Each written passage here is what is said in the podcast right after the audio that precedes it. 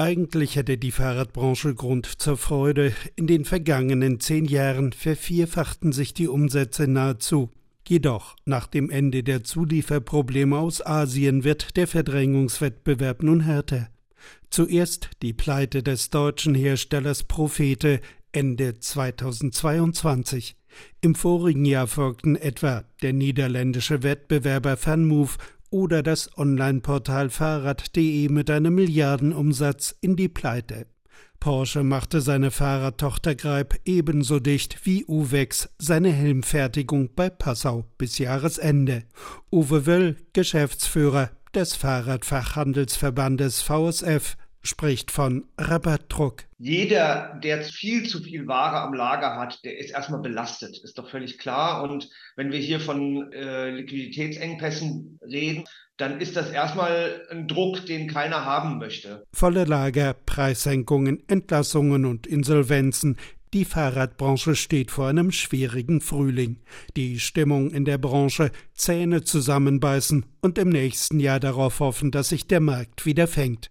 Anke Schäffner vom Zweirad Industrieverband ZVI resümiert. Ja, man muss ehrlicherweise sagen, dass auch das Jahr 24 nochmal herausfordernd wird für die Industrie, dass sich die schwierige Situation aus dem letzten Jahr auch in dieser noch fortsetzen wird. Die Lager sind nach wie vor noch sehr hoch. Es kann durchaus passieren, dass wir noch die ein oder andere Insolvenz sehen werden in diesem Jahr. Ich würde aber nicht von einer Insolvenzwelle sprechen oder von einem Trend, äh, dass es mittel- und langfristig mit der Fahrradindustrie bergab geht. Ähnlich wie bei Autobauern geht es auch Fahrrad-Premium-Herstellern besser als dem Rest des Markts.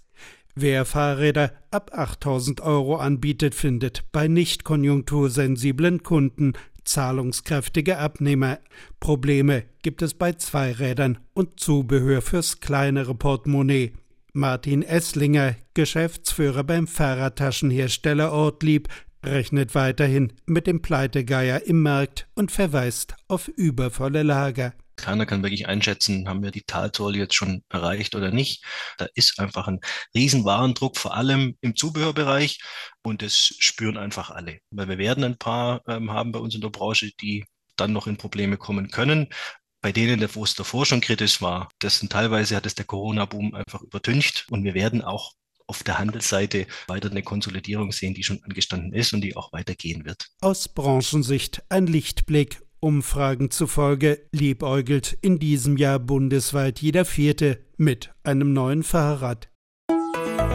RBB 24 Inforadio vom Rundfunk Berlin-Brandenburg.